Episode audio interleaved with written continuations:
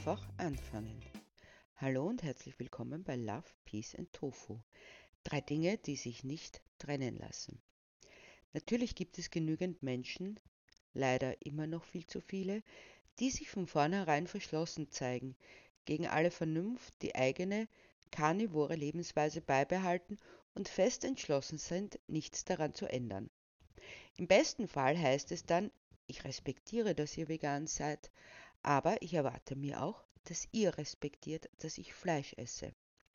Eigentlich müsste er sagen, ich respektiere, dass ihr durch eure Lebensweise so wenig Leid wie möglich zufügt, aber ich will auch respektiert werden, wenn ich weiterhin Tiere ausbeute, unterdrücke, schlachte, mit den notwendigen Futtermitteln den Regenwald und das Klima zerstöre und am Ende erwarte, dass ihr die Kosten mittragt, die für die Reparatur der Krankheiten zu begleichen sind, die ich mir angefressen habe.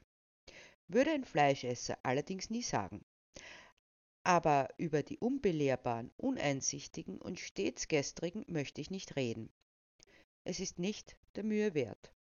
Was jedoch sehr wohl der Mühe wert ist, ist die zu unterstützen, die beginnen umzudenken und durchaus veränderungswillig sind, aber nicht genau wissen, wie sie es anstellen sollen.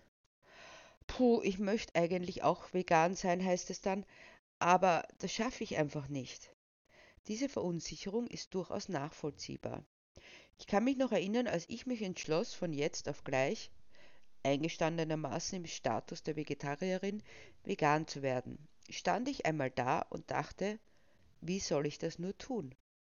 Vegetarisch ist relativ leicht umzusetzen. Fleischlose Speisen sind sogar ein Teil unserer traditionellen Küche zumindest in Österreich. Von den diversen Strudeln, Sterz, Polenta bis hin zu Krautfleckerl, Kaiserschmarrn und Kartoffelgulasch gibt es eine große Auswahl. Aber vegan? Da fällt schon vieles weg, was man so gewohnt ist zu kochen bzw. zu essen. Was tue ich, wenn wo Eier, Milch, Rahm oder Butter hineingehören? Ich habe es immer so gekocht, ich wüsste nicht, wie es anders geht. Es scheint unmöglich zu sein, so dass viele bei dem Gedanken alleine, welche Schwierigkeiten sich ergeben könnten, aufgeben. Es ist halt einfach viel zu schwer, meinen sie dann, und belassen alles, wie es ist. Daneben gibt es noch eine Frage, die nicht zu unterschätzen ist, nämlich die soziale. Wie werden meine Freunde, meine Bekannten, meine Familie, mein Chef darauf reagieren? Wird dann gefragt und dahinter steckt der eindeutige Appell, ich will eigentlich so sein wie alle, nicht herausstechen, nicht anecken, nicht unnötig auffallen. Schließlich ist der Mensch ein Herdentier, das auf soziale Achtung und Wertschätzung angewiesen ist. Werde ich dann nicht viele Freunde verlieren, wenn ich plötzlich anders bin als Sie? fragt man sich weiter. All diese Fragen sind berechtigt, aber noch lange kein Grund gleich aufzugeben. Sich von der Größe einer Aufgabe schier erschlagen zu fühlen, steigert die Bereitschaft, die Aufgabe erst gar nicht in Angriff zu nehmen. Aber wie verfährt man, wenn man die Aufgabe erledigen will, ohne sich von vornherein ohnmächtig zu fühlen? Man teilt sie in Teilabschnitte ein und macht sie damit überschaubarer. Dabei kann man die Teilabschnitte so einteilen, dass sie zu einem passen. Wichtig ist dabei nicht das Endziel aus den Augen zu verlieren. Ich mache mich also auf, auf dem Weg zur veganen Stadt. Nehmen wir einmal an, diese Stadt liegt auf einem hohen Berg, den es zu erklimmen gilt. Da gibt es die, die schnurstracks ohne die geringsten Ermüdungserscheinungen die Felsen hinaufklettern, ohne dazwischen anhalten zu müssen oder auch nur einen Moment zögern. Ja, die gibt es. Man sieht die Felsen, denkt sich, ich kann da nie und nimmer hinaufklettern. Deshalb bleibe ich unten stehen, einfach da, wo ich bin. Natürlich gibt es die, die hinaufklettern, aber man darf sich dadurch nicht entmutigt fühlen. Denn es sind nicht viele, die das schaffen und vor allem, es ist nicht der einzige Weg, um den Berg zu besteigen, um ans Ziel zu kommen. Am besten ist es, sich als erst jemanden zu finden, der den Weg bereits kennt also nimmt man mit jemandem Kontakt auf und bittet um Unterstützung. In den diversen Foren, auf veganen Seiten etc. wird man da sehr schnell fündig. Und allein das kann schon dazu führen, dass die vegane Stadt, die man erreichen will, plötzlich nicht mehr mit Wolken umgeben ist, sondern im Sonnenschein liegt. Wenn ich das geschafft habe, dann kannst du es auch, erklärt die neu gewonnene Freundin und Unterstützerin und ihre Zuversicht macht dir Mut. Hattest du auch Zweifel und Sorgen und Bedenken am Anfang, wagst du zu fragen? Und sie antwortet ehrlich und offen. Klar hatte ich die. Und ich denke, es gibt kaum jemanden, dem es nicht so geht. Aber du wirst sehen, es ist eine tolle Erfahrung. Der Weg, der zu gehen ist, ist zwar länger als der über die Felsen, aber dafür nicht so steil und schwer zu bewältigen. Dazwischen gibt es immer wieder Zwischenziele, die man als Bänke darstellen kann, auf denen man sich niedersetzt, neue Kräfte sammelt, sich mit anderen austauscht, die auch schon so weit gekommen sind, erfährt, wie es ihnen geht und vor allem zu sehen, was man schon geschafft hat. Damit kommt man langsam aber stetig seinem Ziel näher und mit dem Näherkommen merkt man auch, dass es machbar ist. Wie kann das konkret aussehen? Man kann zum Beispiel bei allem, wo man bisher das Eutersekret der Kuh verwendete, Pflanzendrinks einsetzen. Einfach mal durch die vielen Alternativen durchkosten. Diese sind mittlerweile so vielfältig, dass sich jede eine findet, die ihr zusagt. Auch muss man nicht für alle dieselbe verwenden. So kann man Sojadrink fürs Kochen verwenden, wenn es geschmacksneutral sein soll, für den Kaffee, Hafer oder Dinkeldrink. Aber es gibt noch viel mehr, wie Kokos, Mandel, Reis, Süßlupinen, Haselnuss, Hanf oder Erbsendrink. Mittlerweile gibt es auch schon Joghurt, Schlagobers, Rahm und vieles mehr ganz ohne Tierleid. Und die Auswahl wird stetig größer. Womit wir bei dem Thema sind, das offenbar vielen sehr zu schaffen macht, nämlich der Käse. Das liegt übrigens vor allem daran, dass er einen Stoff enthält, der süchtig macht, nämlich das Casomorphin, das Rezeptoren im Gehirn stimuliert und damit kommt es zur Dopaminausschüttung und es entsteht ein körperliches Wohlbefinden. Und wie bei jeder anderen Sucht gilt, es wird eine gewisse Zeit brauchen, bis sich der Körper an den Entzug gewöhnt hat. Es gibt mittlerweile auch viele vegane Käsealternativen, auch sehr schmackhafte. Und das Ganze ohne Suchtpotenzial. Dazu gilt noch anzumerken, dass Geschmack reine Gewohnheitssache ist. Wir werden zu einem bestimmten Essverhalten sozialisiert und zumeist bleiben wir in diesem vorgegebenen Rahmen. Was schmeckt, ist also nicht angeboren, sondern angelernt. Deshalb kann man es auch umlernen oder verlernen. Und wenn man sich selbst gegenüber ehrlich ist, dann schmeckt zum Beispiel Fleisch nicht roh und ungewürzt. Was es schmackhaft macht, sind die Gewürze und die Art der Zubereitung.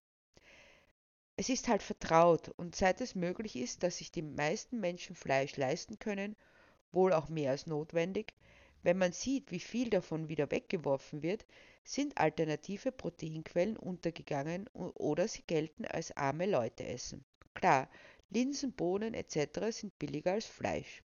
Doch dafür sind diese auch gesünder. Auch wenn sie ebenso potente Proteinlieferanten sind, enthalten sie zum Beispiel kein Cholesterin.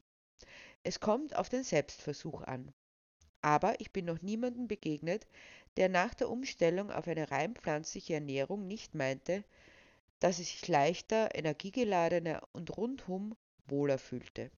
So sieht man sich um bei den vielen Rezepten, die es mittlerweile gibt, lässt sich Tipps geben und probiert einfach aus.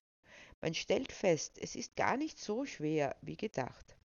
Dann kann man sich daran wagen, für andere zu kochen, denn nichts überzeugt so wie die eigene Wahrnehmung. Aber da taucht schon die nächste Schwierigkeit auf, in Form von angeblich wohlmeinenden Menschen, die der Ansicht sind, ich verstehe das schon, dass du das machst. Ich finde es auch ganz toll, dass du keinem Tier mehr Leid zufügen möchtest, aber bei allem Respekt vor dieser Lebensweise solltest du auch an dich denken.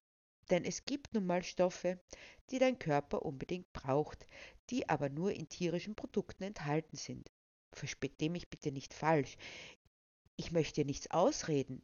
Ich mache mir halt nur große Sorgen um dich. Deine Gesundheit liegt mir schließlich am Herzen. Oder willst du so enden wie all die anderen mangelernährten Veganer, die dann ständig Pillen schlucken müssen?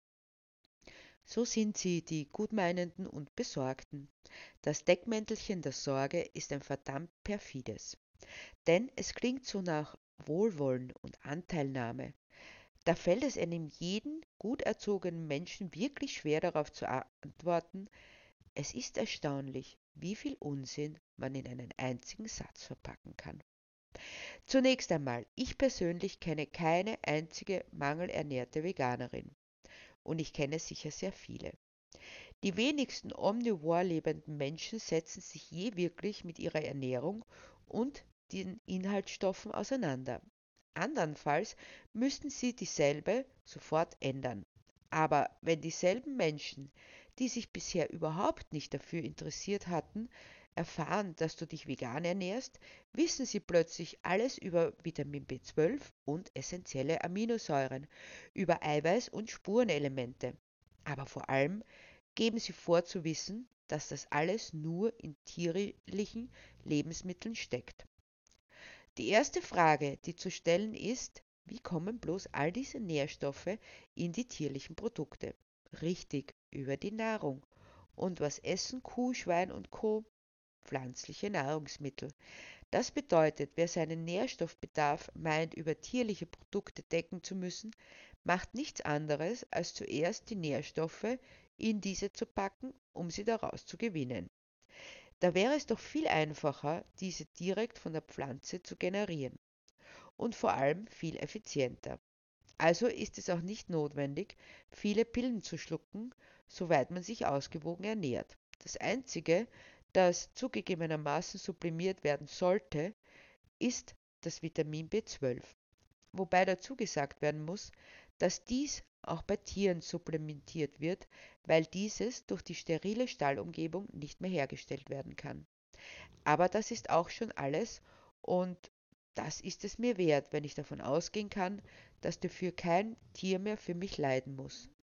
Noch ein netter Effekt nebenbei, man wird durch die anhaltenden Einwände quasi von selbst zur Ernährungsexpertin.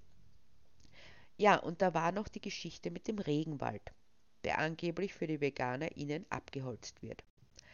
Auch wenn es noch so oft wiederholt wird, ist deshalb trotzdem nichts dran, denn das Soja aus den Regenwäldern landet in den Futtertrögen der Nutztiere, was nichts anderes bedeutet als Landverluste für die ortsansässige Bevölkerung, Megaprofite für einige wenige ausländische Konzerne und viele Menschen, die an Hunger leiden, weil bis zu 90 Prozent dieser wertvollen Proteine auf dem Weg durch das Tier verloren gehen. Und da geht es nicht um ein paar Tiere, sondern um 80 Milliarden, die in der Tierleitindustrie durchgefüttert werden, jedes Jahr. Daneben müssen 800 Millionen hungernde Menschen auf der Welt für sich hindarben. Es ist eindeutig, dass die sogenannten Nutztiere diesen Menschen das Essen wegessen. Was weiters bedeutet, jeder, der sich daran beteiligt, trägt die Schuld an den Hungertoten dieser Welt. Das klingt zwar jetzt sehr böse, aber wenn man etwas tut, dann sollte man auch die Konsequenzen aus dem Tun kennen. Es gibt daran nichts zu beschönigen. Es gibt keine Ausreden, außer die, dass es einem egal ist. Aber ich denke, das ist es dem wenigsten. Damit will ich nicht sagen, dass alle Fleischesser schlechte Menschen sind, sondern nur, dass sie bewusst das Leid von menschlichen und nichtmenschlichen Tieren in Kauf nehmen, für ihren Genuss, der noch dazu weder umweltfreundlich noch gesund ist. Es tut weh, sich das einzugestehen, aber es bringt auch nichts, das unter den Teppich zu kehren. Je weiter du den Weg gehst, je mehr du geschafft hast, desto mehr wirst du sehen, wie viel an Zerstörung, Leid und Elend du aus deinem Leben entfernt hast. Mit jedem Schritt wird es leichter werden und du wirst das Ziel erreichen, das du so lange vor Augen hattest. Und dann wirst du diejenige sein, die andere begleitet, die noch am Anfang stehen und genauso wie du meinten, an der Größe der Aufgabe nur scheitern zu können. Du wirst eine Geschichte erzählen, die vielen anderen gleicht, aber doch deine eigene ist.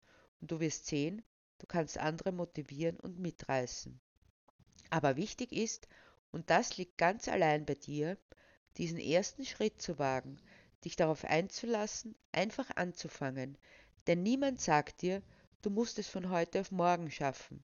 Und vor allem, auch wenn du zunächst den Eindruck hast, aber du bist nicht alleine mit deinem Anliegen, dieses Ziel, die vegane Stadt, zu erreichen. Du wirst draufkommen, dass es viel mehr Menschen gibt, die sich genauso auf den Weg machen möchten und gemeinsam ist es einfach leichter. Deshalb noch eine Empfehlung am Schluss. Probier mal den veganen Monat von der Veganen Gesellschaft Österreichs unter www.vegan.at aus.